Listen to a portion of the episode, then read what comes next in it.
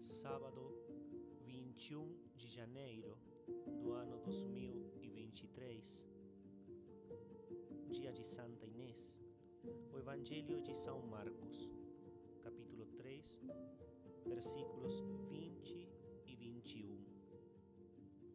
Jesus voltou para casa. De novo acorreu uma multidão tal que nem puderam tomar refeição. Seus parentes, quando ouviram isso, foram para segurá-lo, pois corria o boato de que ele estava louco.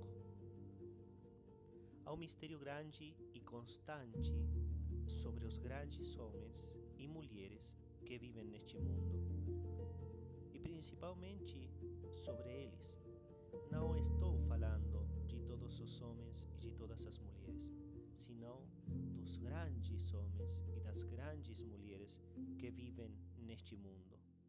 Seus espíritos, ideais e força de vontade é tão especial que o comum dos mortais fica sem poder entender eles.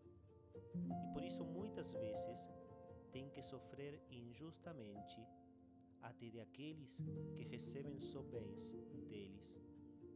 É um mistério, é um mistério grande pessoas de bondade extraordinária, pessoas de atos, não de palavras, pessoas que só sabem fazer o bem e que são incompreendidas, que são injustamente injuriadas, que sofrem a injustiça.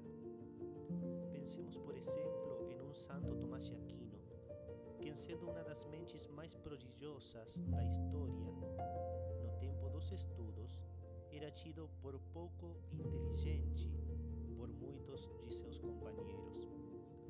O Santa Joana de Arque, que tendo uma santidade indiscutível, morreu sendo acusada de bruxa.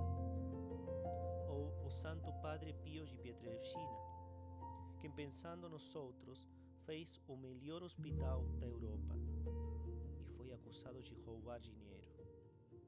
São João Paulo II, que não aceitava que as religiosas que cuidavam suas roupas trouxessem roupas novas para ele, e foi acusado até de dormir em cama de ouro.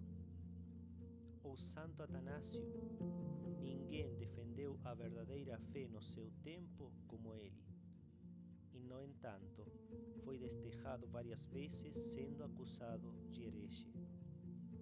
E poderíamos continuar, mas acho que é suficiente para comprovar que um dos grandes problemas dos homens grandes é não ser compreendidos.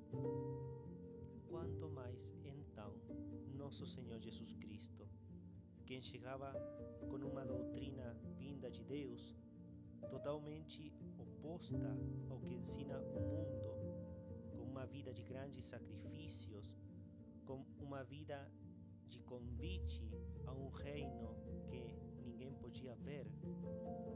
Era natural que seus parentes, como diz o Santo Evangelho deste dia, ouvindo o que ele fazia, segurassem nele por medo de ele estar era lógico, desde o ponto de vista humano, que Jesus Cristo fosse tido por louco, mais inteligente que pisou este mundo, o homem mais perfeito, o homem mais sensato, tido por louco. Sim, é o que acontece com os grandes homens. E também o mesmo será lógico para nós se somos bons seguidores de Jesus. Realmente temos que nos perguntar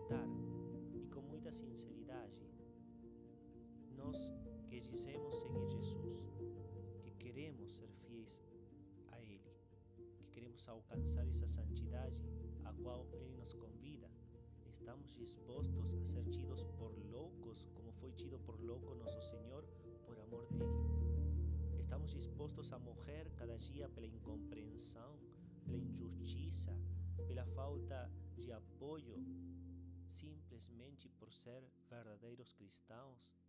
Estamos dispostos a dar nosso tempo e nossa vida, se for possível, pela mensagem cristã? Essas são boas perguntas para este dia. Cristo foi tido por louco.